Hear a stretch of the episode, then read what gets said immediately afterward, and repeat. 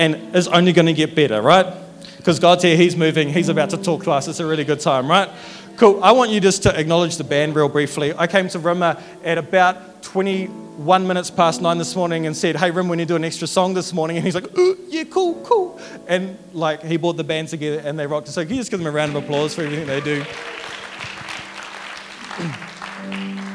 We're going to take up um, the offering in church um, pretty much now. Um, if you're a visitor here, do not feel under any obligation to give. If you're a member of this church, then I hope you've been praying about what you're going to give. You know, we've talked already a little bit this year about giving in church and talking to God about it and being faithful in what you sow. And I hope you're exercising in that. Um, on the screen, there's different ways you can give. I'm not twisting your arm, but come on, let's be Christians. Let's actually get involved. That's real cool. Um, so those buckets are being passed across. I don't even know if anyone uses cash money anymore.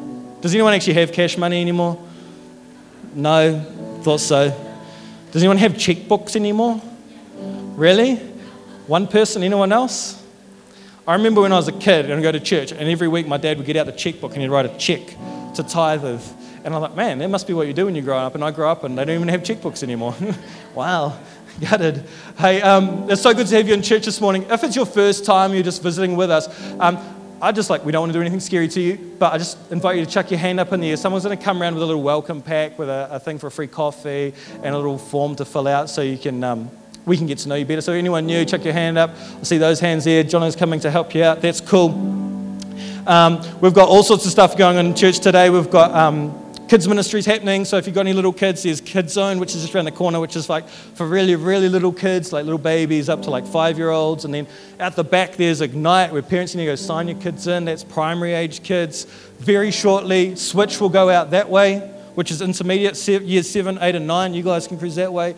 Um, and for everyone else, the chosen ones, we get to stay in here and be blessed. Sorry for everyone else, We've got the best bit of the church in here today. Um, is that right? Yes? I think it's good mean? Sweet. So, um, if you're in Switch year seven, eight, or nine, or you're leading that particular part of church today, you guys can stand up and head out that way, out to the Switch room. You're going to have a good time today. Um, last week in Switch, we initiated the new members of Switch, the year sevens who were previously year sixes.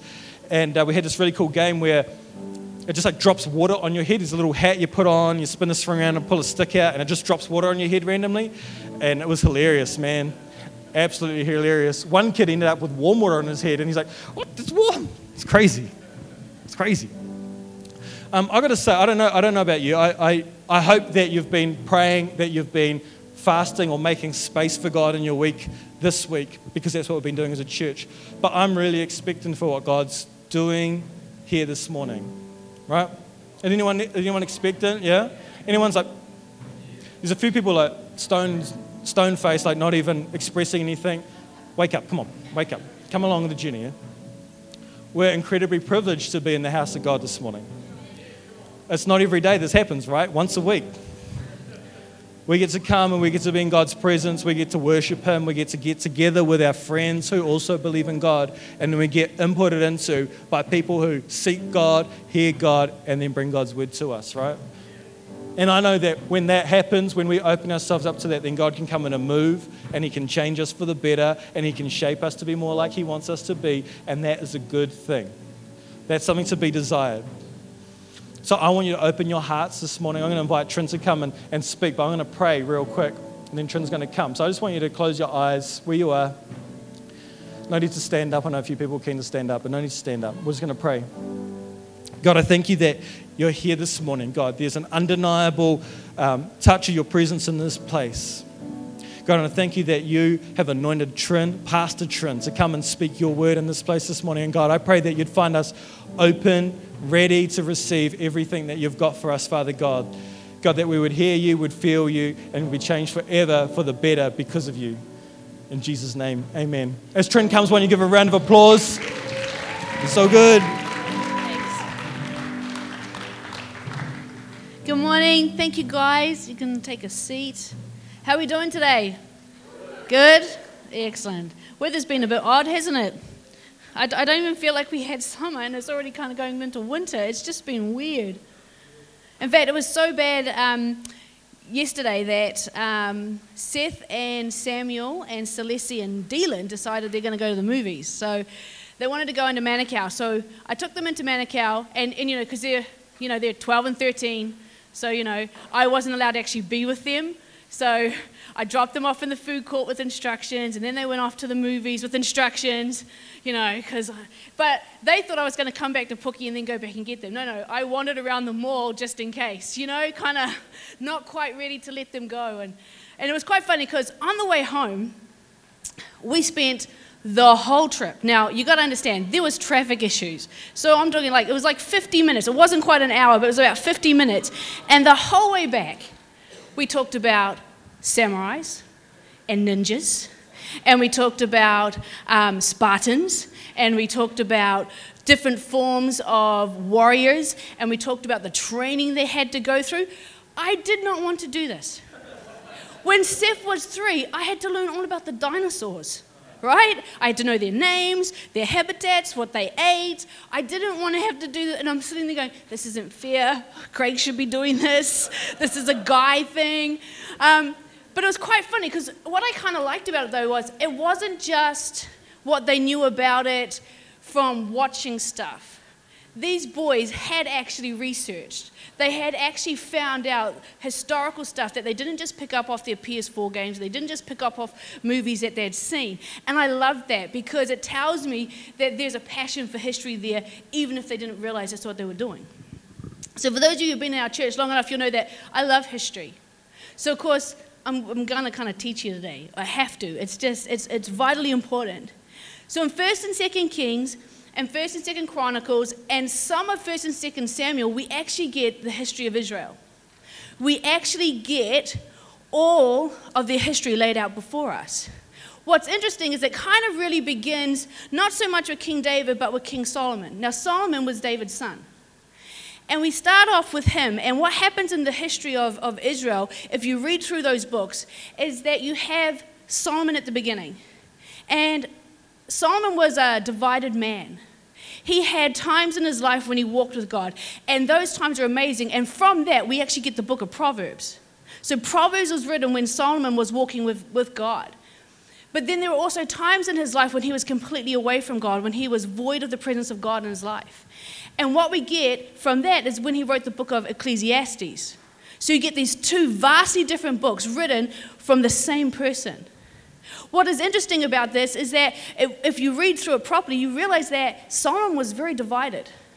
He had multiple opinions on the same thing. He also had uh, no way of knowing exactly what he stood for, what he believed in. And unfortunately for King Solomon, he actually ended his life away from God or not in the best position that he should have. The consequence of this is because he was king, he actually split the nation. Israel was split and became Israel and Judah. And that's why it can be a bit confusing when you start to read through the Kings and Chronicles and, and all those books, is because nine times out of ten, if you didn't realize there was a split, you kind of wonder what's going on in this kingdom because it kind of jumps around a bit. But that's what happened. What's really sad is that the nation had taken on the division that was Solomon's. They'd taken on the split that he had, the multiple opinions he had. That is what they took on. So in Israel, with, this, with Israel, you have a whole lot of bad. They were evil. They were not good. And then with Judah, they weren't quite that bad because within Judah, you had pockets of people who were for God who remembered God, who maintained a relationship with God. So you had odd pockets of people who would do amazing, wonderful things, and they become our heroes, and that's what we read about. So, what I want to talk about is when Israel was in the bad. I want to pick up when Israel was continuing Solomon's divisions. And we have Elijah, and he steps onto the scene, and it's almost like he just like pops up out of nowhere. And all of a sudden, we have Elijah. Now, he was a wild, crazy man. He was a man who encountered God in a way that was completely unprecedented for its time. He was a man who did things and performed miracles that completely blew people's mind. And so we have um, Elijah stepping in. So in 1 Kings 18 begins with Ahab. Now, Ahab was the king at that time, and he was evil. He was completely evil. So you have to think about how was the culture of that nation? What was their society like? What were their mindsets, the way that they thought about things? If the king is evil and the nation is evil, what do you think it was like? So you have everything being run in this godless place. What was worse was he was married to a woman called Jezebel. Now, it's quite interesting that I don't know anyone who has ever named their daughter Jezebel. Ever, I, don't, I don't know anyone. I kind of had a bit of a search, couldn't find anything, anyone on Facebook. So I figure worldwide there's probably no one. But that's because this woman was evil. In fact, they say she was even more evil than Ahab. Now you need to think about it. These two are paired together. This is the leadership of your nation. How do you think that was looking? How do you think the common people were? How do you think they actually behaved? It's a really evil time and it was heading in an even worse direction. And it's onto this scene that Elijah steps in. And Elijah comes in and he actually has this confrontation.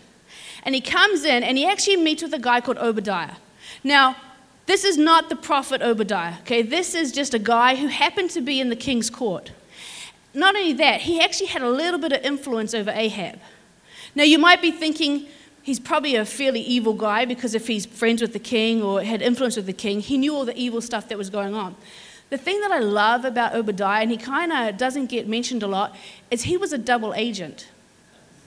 He actually managed, when Jezebel was going on her, let's destroy all the prophets of God, he actually managed to find 100 prophets and he hid them away in a cave. And this is pretty awesome. So, anyway, he manages somehow to run into Elijah. And he says to Elijah, You need to come. And Elijah's like, I'm not going. He goes, he goes, You go back. Elijah says to him, Obadiah, you go back and you tell Ahab to meet me here. And Obadiah's like, I'm not doing that. Because I know what happens. If you read through the beginning of those early chapters in Kings, what happens is, is you have Elijah pops up here so people go to see him there and he's gone again and he pops up somewhere else. And I don't know whether he was teleporting or what was going on, but he was never where he was supposed to be and he was never where people said he was, even though he had just been there. And Obadiah's like, forget it. I'm not going to Ahab because if Ahab comes and you're not there, he's going to kill me. So he's just like, forget it. He also says to him, I'm also the guy that's just hidden 100 prophets of, of God. If they find out I've done that, they're going to kill me. So in the end, Elijah agrees. He says, You know what? I'll go to Ahab myself. And Obadiah's like, phew, you know, this, this is good. So we're going to pick it up in verse 17. And he says, Then it happened when Ahab saw Elijah, and Ahab said to him, Is that you, O troubler of Israel? That's how you want to be known. You want to be known to the people of this world as a troubler. And he answered, I have not troubled Israel, but you and your father's house have, in that you have forsaken the commandments of the Lord and have followed the Baals. And now, therefore, send and gather all Israel to me on Mount Carmel, and the 450 prophets of Baal and the 400 prophets of Asherah who, sit at, who eat at Jezebel's table. So Ahab sent for all the children of Israel and gathered the prophets together on Mount Carmel. And Elijah came to the people, and he said, how long will you falter between two opinions? If the Lord is God, follow him. But if Baal, follow him. But the people answered him not a word. Then Elijah said to the people, I alone am left a prophet of the Lord, but Baal's prophets are 450 men. This is actually not quite accurate. He wasn't the only prophet left. He'd just heard moments ago, or if not within a few days, that Obadiah has actually hidden 100 prophets of God. So he's actually not alone. And later on, we find out when he's whinging and moaning at God, and God says to him, I have hidden thousands away. So he's not alone. But I want us to, to look at this slightly differently. It wasn't that he knew he was alone, it was that he felt that he was alone. He felt that he was isolated. He felt that he was by himself. He felt that there was no one else there. And you know what? When you're in that position and you do what Elijah did, do you know what? That tell, speaks of your bravery. That speaks of courage because here he is thinking he's all alone. And then he does something that most people, when they feel alone and feel isolated, do not do. Do you know what he did? He took on the demonic stronghold over a nation. he rose up and he spoke out. Now, what happens roughly between verse 23 and, and verse 29 is this we have a contest. How many people know that guys like contests? Yeah? If you read through the Bible, there are multiple different contests that happen. So Elijah comes to them and he says, Guys, we're going to have a contest. We're just going to settle this. We're not going to drag it out. It's just going to be you guys and it's going to be me, one on ones, one out, just the two of us kind of scenario.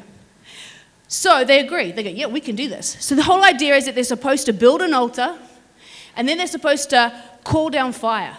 So whoever God answers, is the God that rules. And that's what Elijah says to them. He says, I'll tell you what, if your God answers, then everybody, including myself, is going to worship Baal.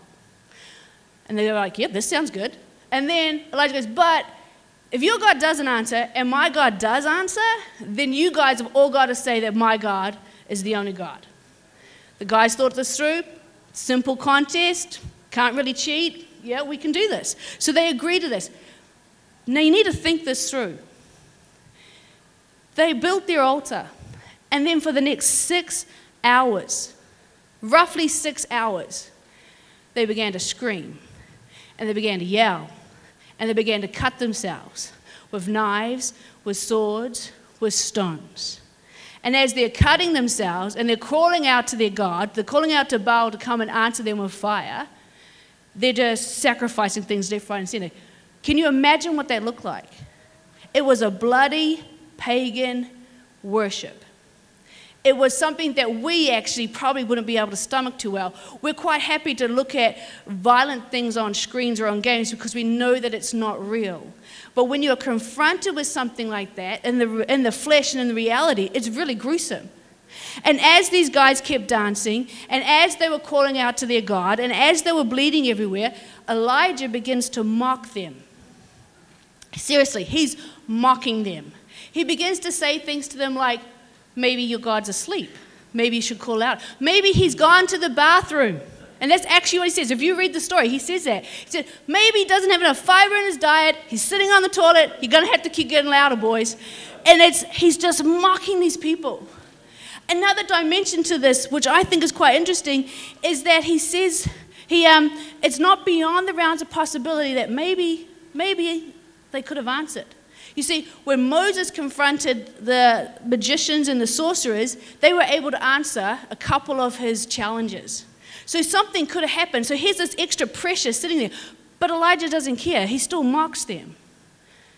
So as these these prophets of Baal are worshiping and they're calling out to their God and they're cutting themselves and they're dancing. When you're dancing and you're cut, blood just flows even more. It was a messy, ugly place to be. And it goes on. Finally, now I don't know if they were exhausted or if they completely bled out, but after six hours, they stop. Okay, and we're going to pick it up at verse 29. Then, and when midday was past, they prophesied until the time of the offering of the evening sacrifice. But there was no voice, no one answered, no one paid attention. I love that. No one paid attention. Wouldn't you love to see the Facebook, Instagram, Twitter feed for that day? Or, the people be like, well, this is dumb. Nothing's happening. They've just stood there for six hours. And Elijah said to all the people, Come near to me. So all the people came near to him, and he repaired the altar of the Lord that was broken down. And Elijah took 12 stones according to the number of the tribes of the sons of Jacob to whom the word of the Lord had come, saying, Israel shall be your name. And it goes on a bit further, and then he begins to call down fire. And he, God answers. verse 38 says, And then the fire of the Lord fell and consumed the burnt offering, and the wood, and the stones, and the dust. And it licked up the water that was in the trench. Now, when all the people saw it, they fell on their faces and they said, The Lord, He is God. The Lord, He is God. And Elijah said to them, Seize the prophets of Baal and do not let one of them escape. So they seized them, and Elijah brought them down to the brook Kishon, and he executed them there. There are two things I want to talk to you about today. The first one is how long will you falter between two opinions. This wasn't a flippant comment. He wasn't being snarky with them. He was serious. How long will you falter between these two opinions? We know historically that Solomon was split, and so the nation took on that division. How do you get to the place in life where you are split, where you have multiple opinions about the same thing? How do you get to the point in life where something is challenged and we split our understanding? We split what God says about it. What was being challenged here? What was being challenged with Elijah? Who was God? This wasn't some light thing. This wasn't something that happened just momentarily. This was a deliberate thing that happened to this nation. Who was God? And they were split on it. You see, if you're off one degree now, you will be off many degrees later on. The reason for why they split is really, really simple. And this is something that we need to be aware of because this happens to Christians all the time and how we get split. Do you know how you get multiple opinions on the same thing? It's disobedience.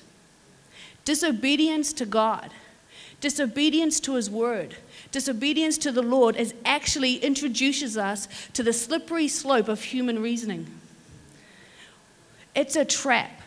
Human reasoning is a trap. When it is not shaped or influenced by God, we end up in a place we don't want to be. When you open yourself up to human reasoning, human rationale, human logic, you make mistakes because we are flawed. We are faulty. We are not right in everything we believe and everything we think.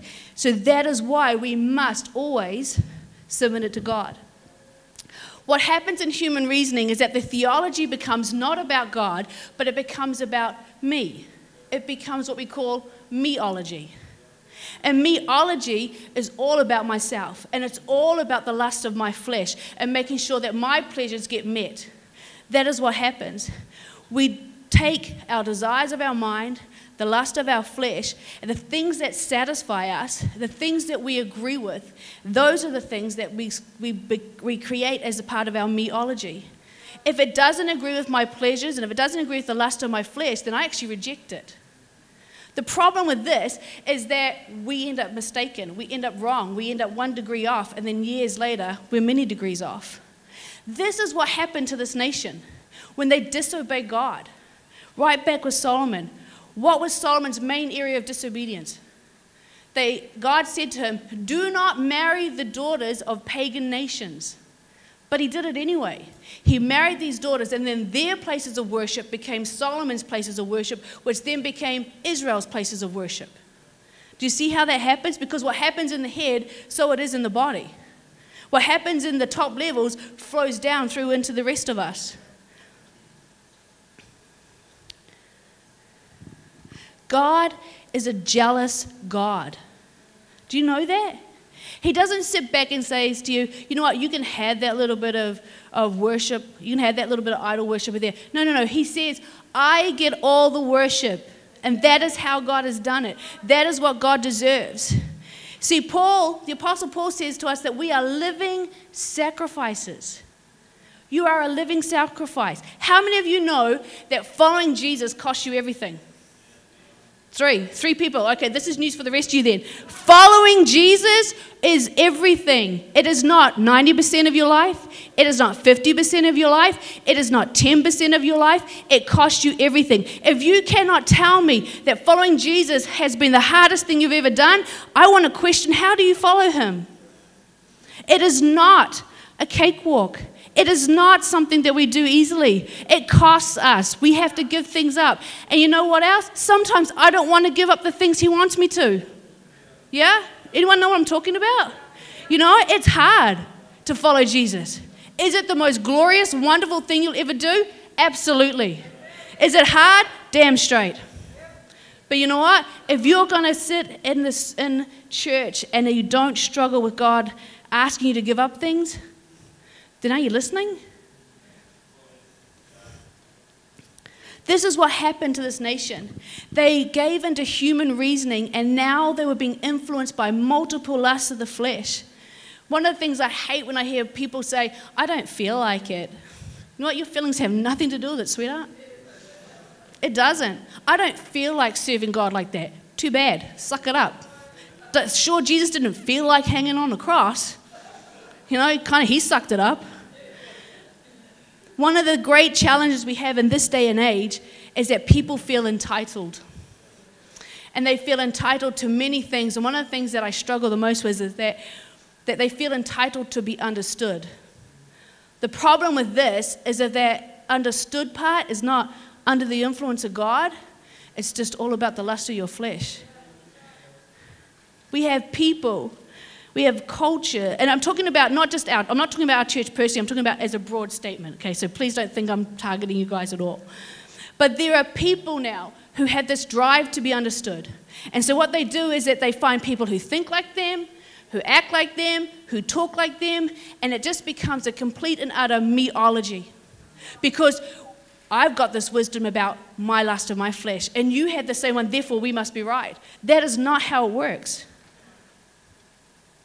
So Elijah comes and he says to them, How long will you falter between two opinions? He doesn't say to them, We're going to have a debate and discuss all of our opinions to come to the right one. He doesn't say that. What he says is, We need to have a showdown.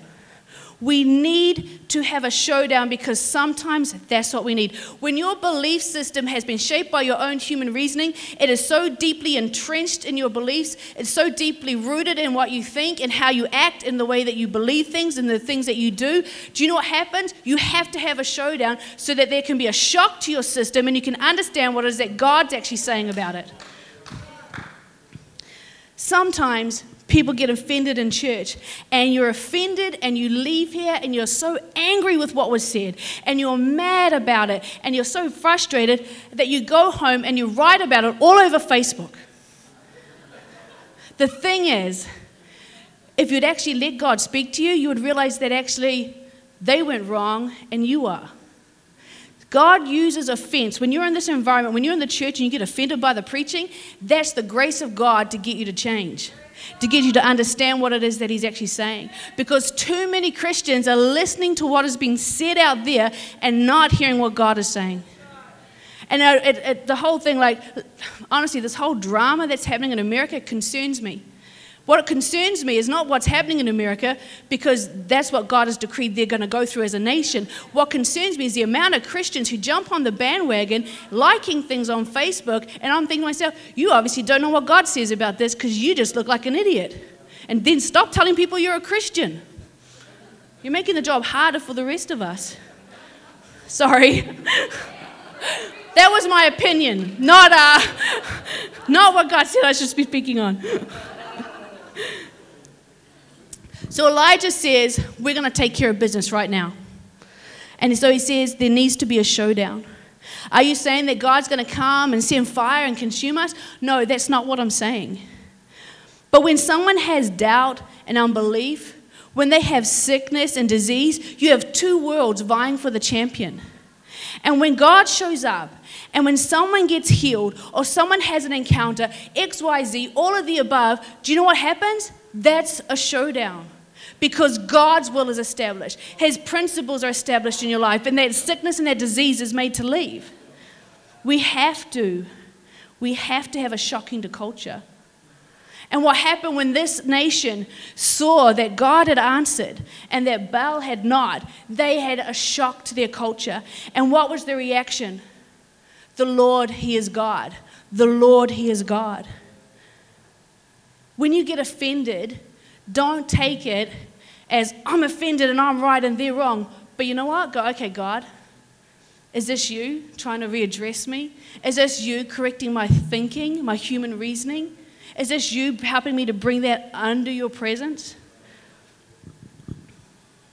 I've learned when I get offended in church by the preacher to actually stop and thank God and say, okay, God, what do I need to do with this? How do I, how do I work my way through this? Because I find when I do that, to be perfectly honest, I've not yet had an occasion where I was the one who was right to be offended. Every time I've done this, it's come out actually, I needed to change. I needed to recorrect what I was thinking. You need to submit things to God. The second thing that Elijah does is in verse 30.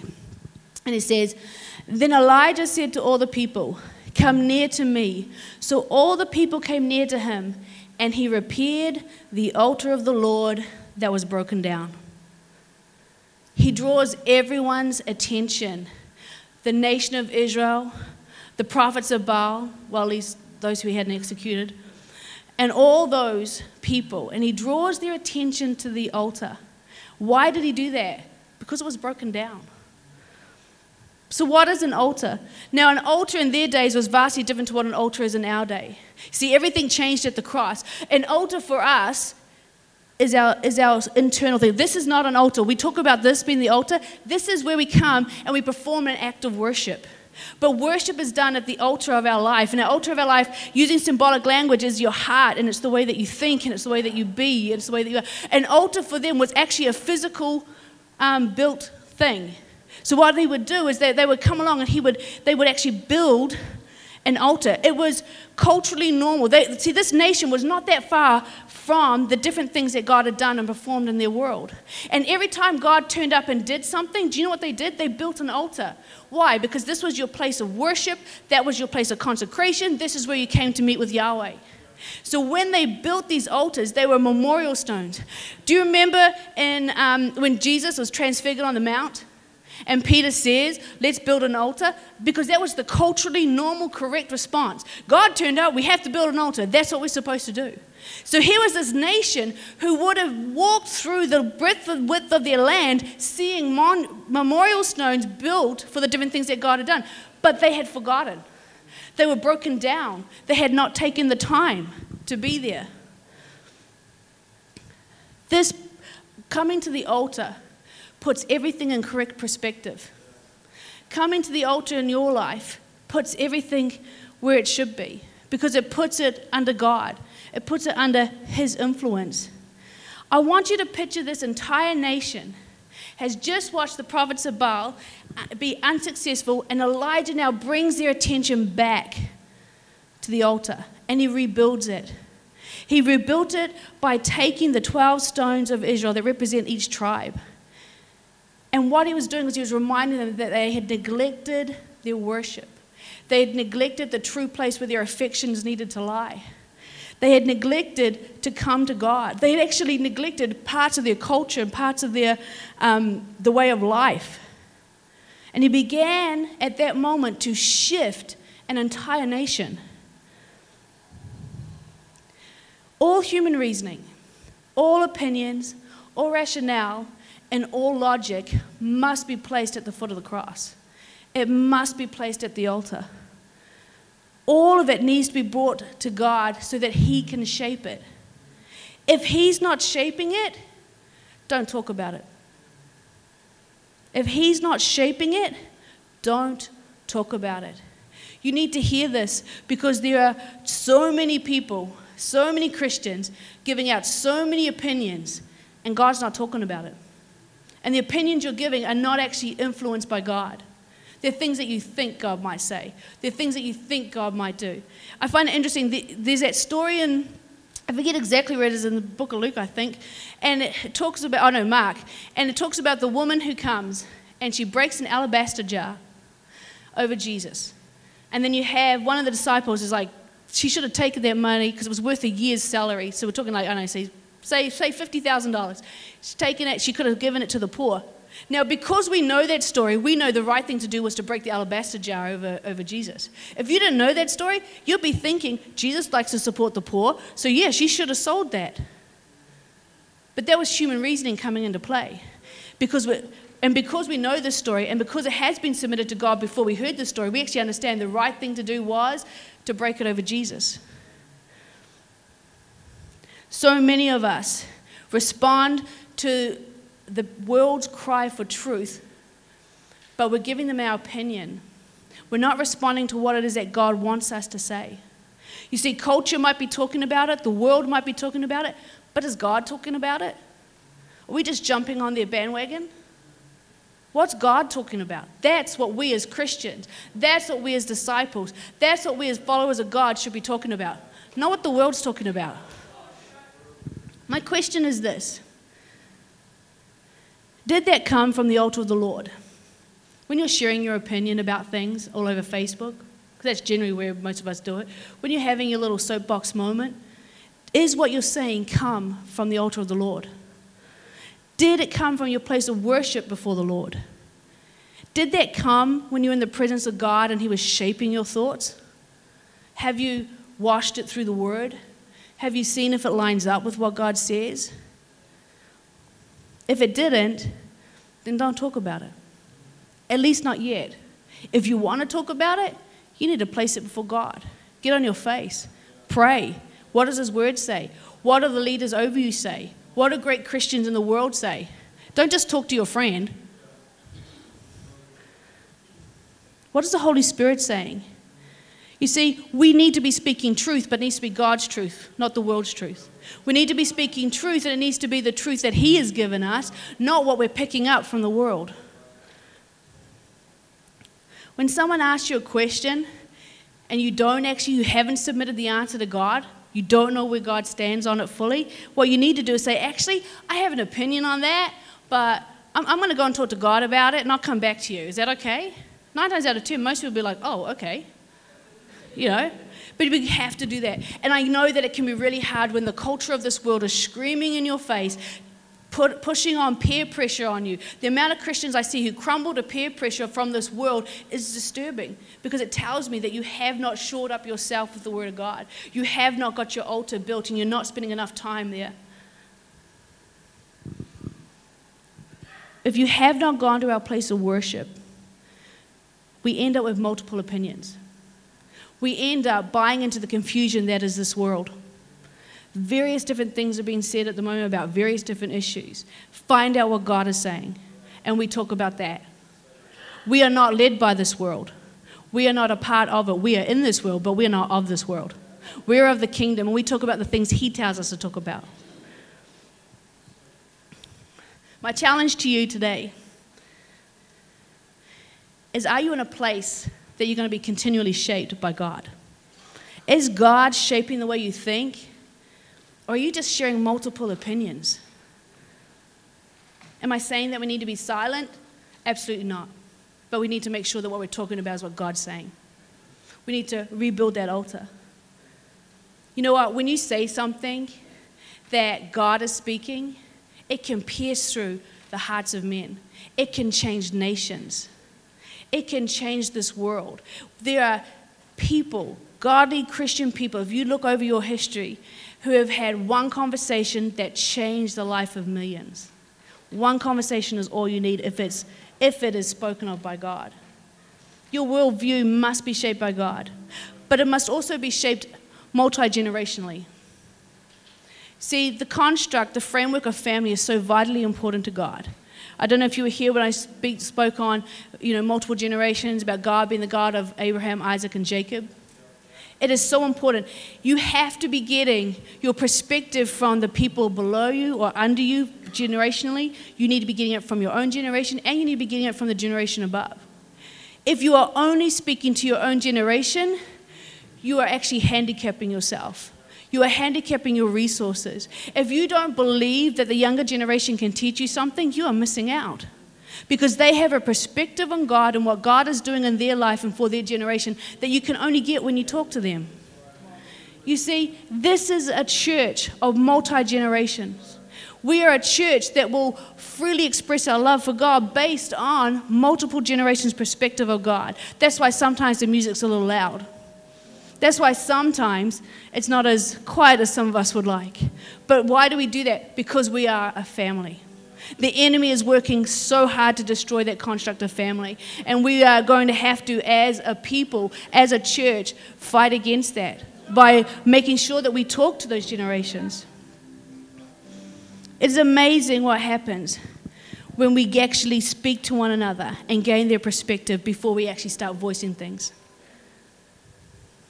This week has been a week of breakthrough. And I pray and I hope that you had taken some time this week. I don't know how much fasting you did, what kind of fasting. I don't know how much praying you did. That's between you and God. It's not between me and you. But what I want us to do is to think about rebuilding those altars in our life. Rebuilding those altars. The world so desperately needs to hear God's truth. And I feel an urgency in my spirit that we need to get this right I don't want us jumping on the bandwagon of what this world says because we're just going to add to the confusion and the noise of an already opinionated group of people. What we need is to make sure that our words are life giving, that our words are truth. You need to make sure that you rebuild that altar, that you're looking for that breakthrough in your own life, but we're also looking for a breakthrough in this world. So I want to take a moment. I, I hope this didn't offend you. Well, I know if it offended you, maybe you'll change. I don't know. You know what I mean? I didn't want this to come on heavy, but what I wanted you to think about is what are you talking about? And is that what God's talking about? Have you rebuilt that altar? Is that altar in your life somewhere where you go continuously multiple times a day? Or is it something that you kind of maybe neglected because you know what? Life is busy. I get that. And this world is screaming all sorts of things at us at the moment. So, what are you saying? What truth do you give? Make sure that your truth is His truth. Make sure that what you speak of are the things He talks of and that they're life giving. So, why don't you get to your feet? And I'm just going to pray.